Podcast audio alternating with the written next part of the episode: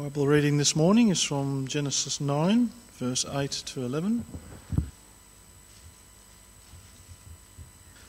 Then God said to Noah and his sons with him, I now establish my covenant with you and with your descendants after you, and with every living creature that was with you the birds, the livestock, and all the wild animals, and all those that came out of the ark with you, every living creature on earth. I establish my covenant with you. Never again will all life be cut off by the, wa- by the waters of a flood.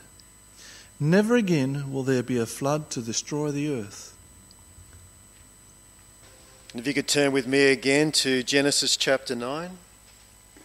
Genesis chapter 9 and verse 12. And I'm going to be reading through to verse 17.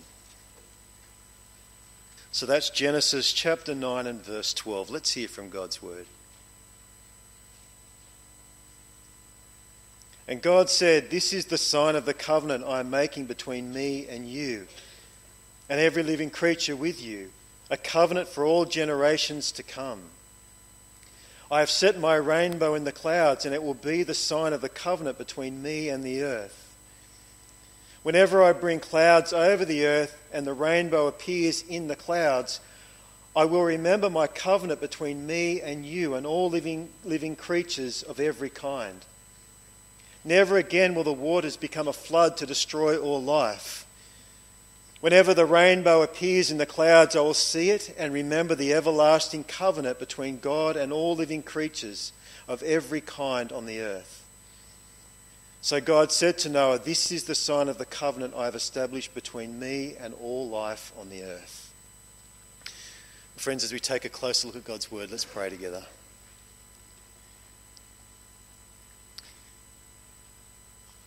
Our Heavenly Father, many words can be spoken, but without you speaking to us, and Lord, implanting your word in our hearts by your Holy Spirit, it's all just words. And so, Father, we pray as we take a closer look at your word now and as I speak, may it be your words, Lord, and may those words be planted deep in us that would be fashioned and shaped into the likeness of Christ. And we pray these things in his precious name. Amen. Well, as I began putting my sermon together during the week, I found this old anonymous hymn and, I, and it caught my eye because, well, let me read out a section of it and you'll see why. As a sign that you are faithful and your covenant be kept, in the clouds you set your bow for all to see your promise yet. Storms may rage with fierce commotion, but when light breaks forth anew, stretched across the sky in spangles, promise shines in every hue. And, friends, with those words so poetically and beautifully put, we come to the final section of, a, of one of the biggest events recorded in the entire Bible. An event introduced to us way back in chapter 6, where having seen how great man's wickedness had become, God declared this in verse 7 I will wipe mankind, whom I've created from the face of the earth men and animals and creatures that move along the ground, and birds of the air, for I am grieved that I have made them. And so the heavens above and the springs below burst forth. And sinful, wayward humanity would have ended right there if not for one faithful man who found favour in the eyes of the Lord. And so God sees to it that Noah survives the waters by means of the ark. In response to this great salvation, Noah honours and worships God through a series of sacrifices on a specially built altar. And having accepted these offerings, God then makes another announcement about the ground that Noah is now standing on. Never again will all life be cut off by the waters of a flood. Never again will there be a flood to destroy the earth, even though every inclination of man's heart is evil from childhood. So here we are, still going, roughly 5,000 years down the track. And as the rainbow colours are waved today by a particular non Christian lobby group, well, when you think about it, it acts like a visual sermon concerning this, doesn't it?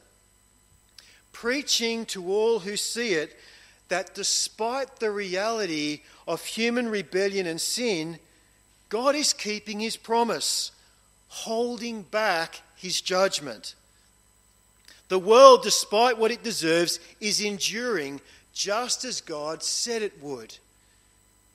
And so, whether they know it or not, rebels waving the rainbow actually points us not to their glory, but the glory of the one who moves towards us with kindness and love, grace and mercy, despite what we deserve.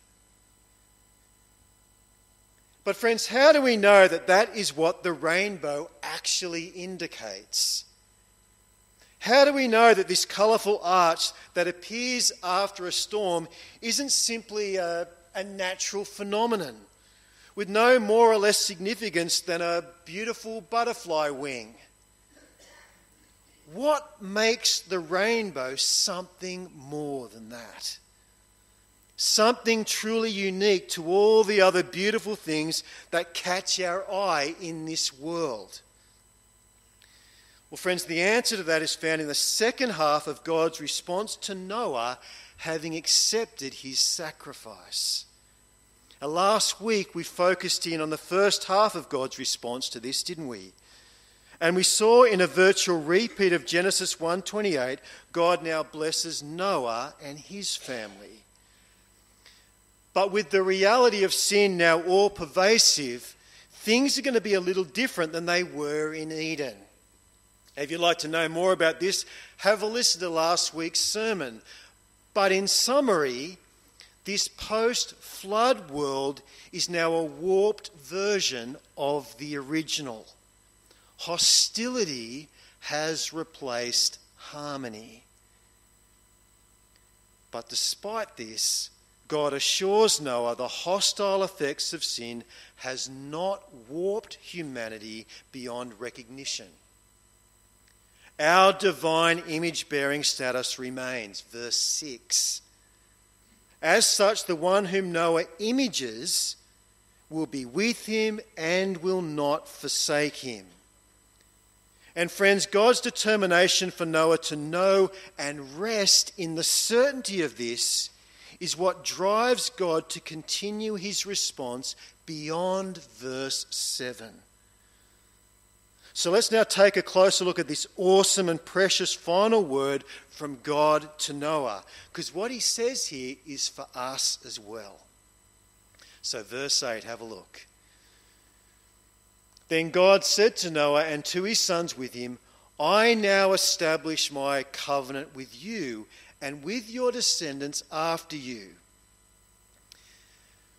Now, friends, before we continue, we need to be clear on what exactly is going on here.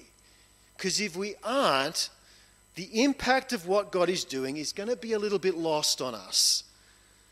So, looking at the verse once more, God, having blessed Noah, now tells him that he is going to establish a covenant with him.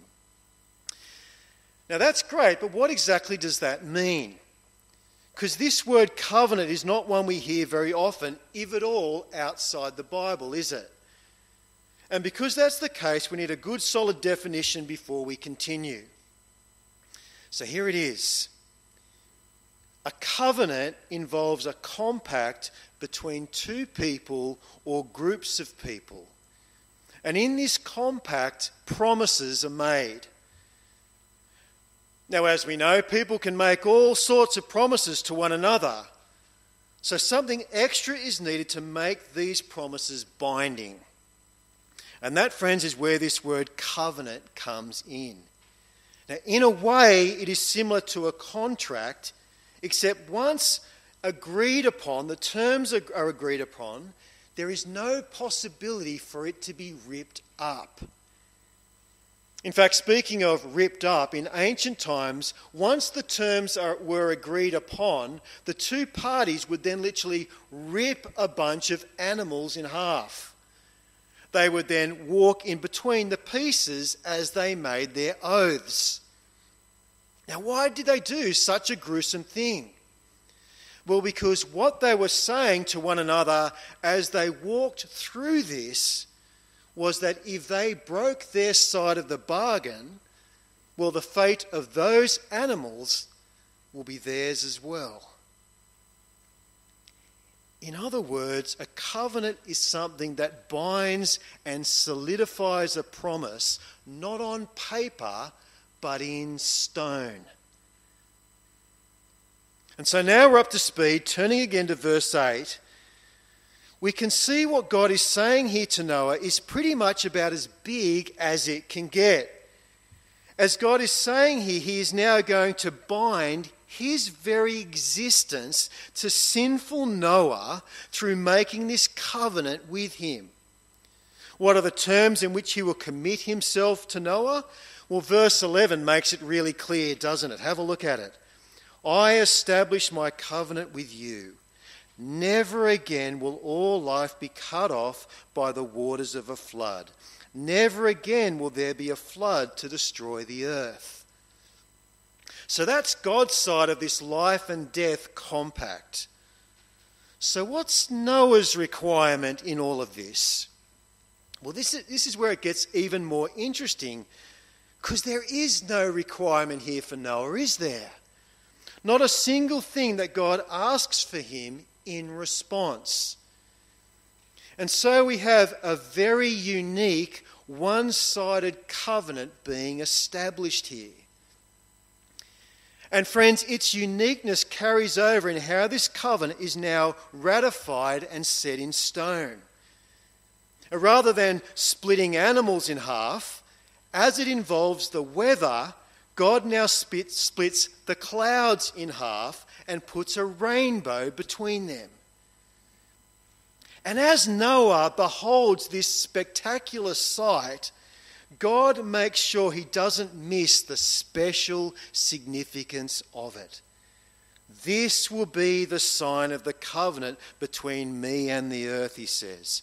Whenever I bring clouds over the earth and the rainbow appears in the clouds, I will remember my covenant between me and you and all living creatures of every kind. Never again will the waters become a flood to destroy all life. So, why is the rainbow something more than all the other beautiful things in creation? Well, because it is God's specific guarantee to preserve all creation. That's why. Every time the clouds break, and the rainbow appears, we are to remember God's set in stone promise that the world will endure despite what it deserves. Now, friends, as great and as assuring as that is, world preservation is not all the rainbow teaches us. Because when we see it in the sky, it also lights up how God has determined to interact with sinful humanity. That is through making covenants with us. And why does the, the, the, rainbow covenant telegraph that there are going to be more? Well, because while this first one is great, all it has actually done has bought us time. But bought us time for what exactly? Well, to find that out, we need to see what God is going to do to build on this next one, to build on the rainbow covenant. And so from Noah, we fast forward now in time. And we touch down again at another very dark moment in human history. But with the earth now stable, thanks to the Genesis 9 covenant, God is now ready to establish the next one that promises a whole lot more. And so he turns his attention to another man, his name Abram. And to him he says this in Genesis chapter 12 Leave your country, your people, and your father's household, and go to the land I will show you. I will make you into a great nation, and I will bless you. I will make your name great, and you will be a blessing. I will bless those who bless you, and whoever curses you, I will curse. And all peoples on earth will be blessed through you. Now, friends, while God makes a bunch of tremendous promises to Abraham here, you'll notice they are not formalized by a covenant. Nevertheless, Abraham believes this heavenly voice, and off he goes with his wife and his nephew to this land that he has never seen. Having arrived, not a whole lot goes to plan. As such, Abraham starts to seriously doubt what that heavenly voice promised him. What can you give me, he says to God, since I remain childless? Genesis chapter 15, verse 2. And as this land is actually occupied, how can I know that I will take possession of it? Genesis 15, verse 8. And in response, God now solidifies his Genesis 12 promise to Abraham with a covenant. And as it is his personal guarantee that involves physical things like land and progeny, God cuts this covenant with Abram in the traditional way. If you're taking notes, jot down Genesis 15, 9, and 20 and have a look at it later on. Suffice to say, Genesis 12 is where God makes his promise, and Genesis 15 is where God ratifies them in a covenant. And so God updates his guarantee from worldwide preservation to worldwide blessing. And this covenant guarantee also comes with a new sign, a new visual sign circumcision. This mark shows that God has set aside this particular bloodline to somehow and some way bring blessing to every bloodline on earth. And so, from a general covenant of endurance for the earth, rainbow, we now have a specific covenant to bless the earth circumcision. And so we now follow those who carry this sign to see how God is going to keep his promise through them. And this journey lands us next on top of a mountain. Up there is a descendant of Abraham called Moses. And surrounding him now is a nation of descendants, just as God promised. And as they look out from that mountain, they also see the land God promised Abraham all those years ago. But before God hands it over to them, Moses tells them they must now formally enter into a covenant with God.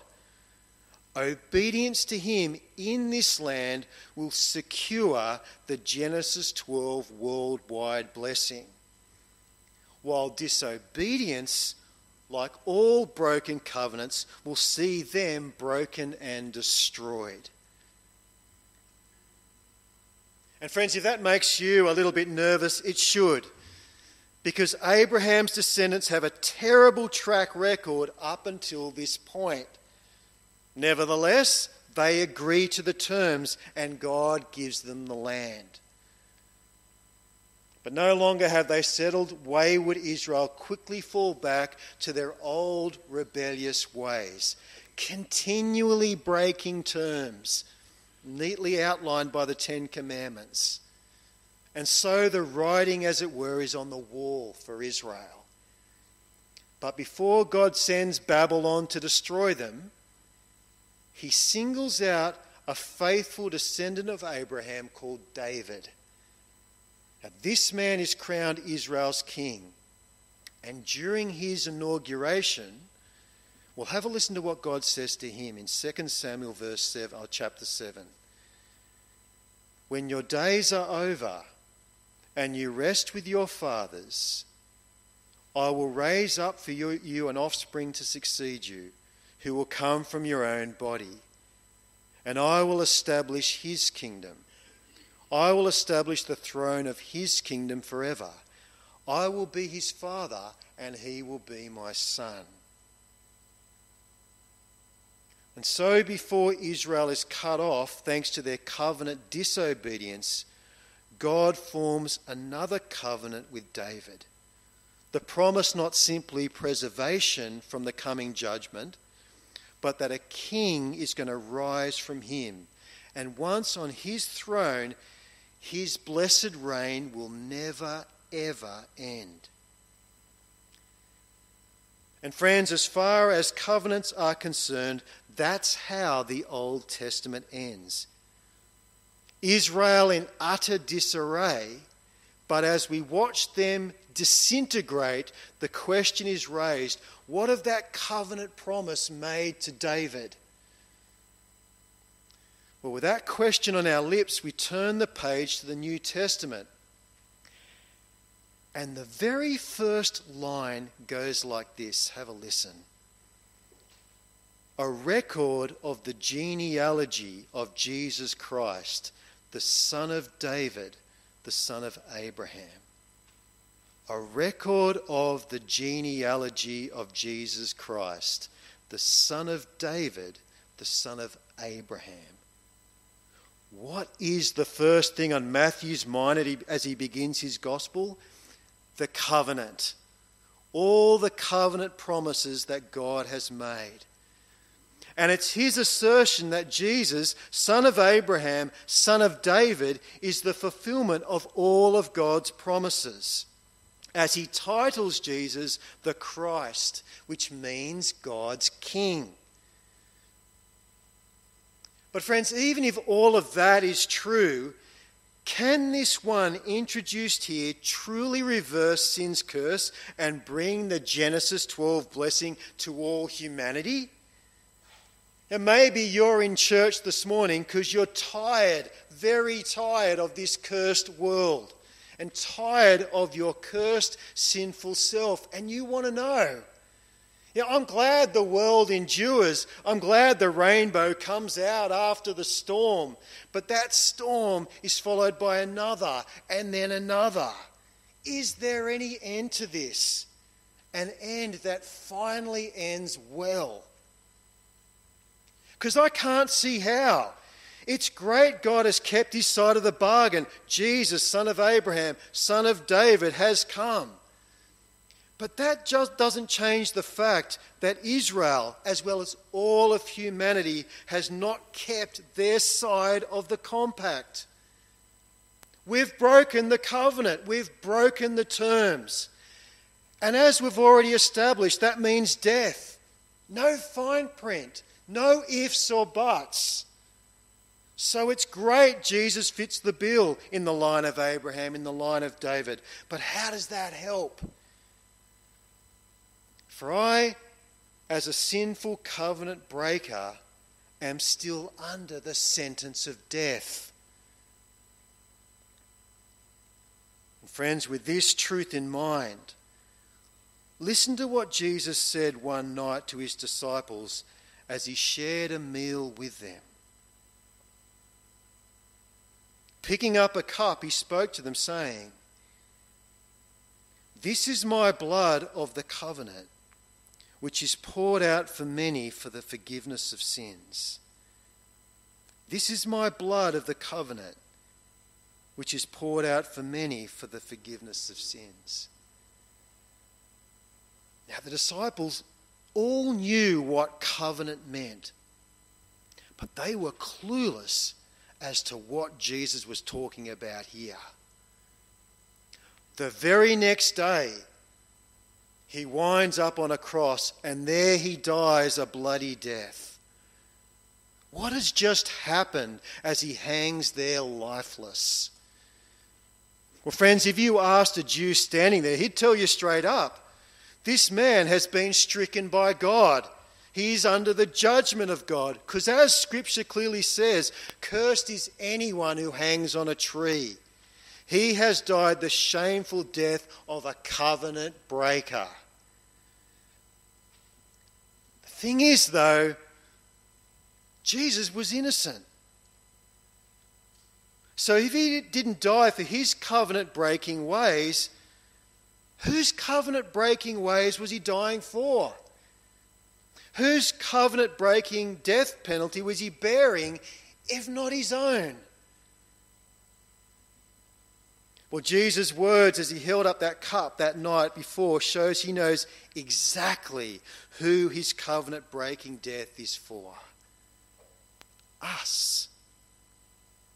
The cross, the tree, will be where Jesus will take all the curses of our covenant breaking ways on himself. But that's only half the story. Jesus said in doing this, he will establish a new covenant between us and God. This is my blood of the covenant, which is poured out for you for many for the forgiveness of sins. Friends, if you think things are hopeless thanks to all you've done, well, look to the cross. Because at the cross, we see this one in the line of Abraham, in the line of David, paying the penalty for our covenant unfaithfulness. And in so doing, he establishes the final covenant between us and God the covenant of forgiveness. What is God's great sign to us that this covenant is agreed to by Him, is true and effective and everlasting? The resurrection, that's what. God raised Jesus from the dead. The arch of the rainbow is great, but the open arch of the tomb so much greater. The first promises preservation of life, but the final one, eternal life. Why does God promise to keep the sinful world going? Why establish that first covenant? So, in time, at just the right time, he could finally break the storm of sin and death through the final covenant. The covenant of forgiveness, secured through Jesus taking our covenant breaking consequences on himself. Are you under? Are you covered? Are you written in to this glorious, final, eternal covenant? The promised Genesis 12 blessing finally secured by the son of Abraham, the son of David, the son of God. Are your eyes now fixed on him and the new heavens and new earth that he will now most certainly bring? Or do you still have your eyes fixed on this sinful, broken world, unable to see beyond the rainbow? Let's pray.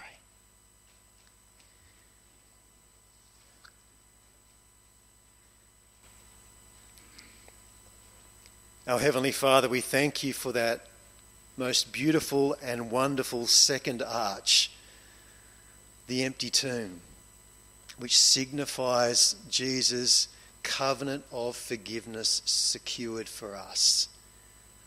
What a wondrous thing it is to, to be brought under the blood of Jesus Christ, that wonderful covenant, an eternal covenant of forgiveness through Him taking all the curses on His shoulders for us.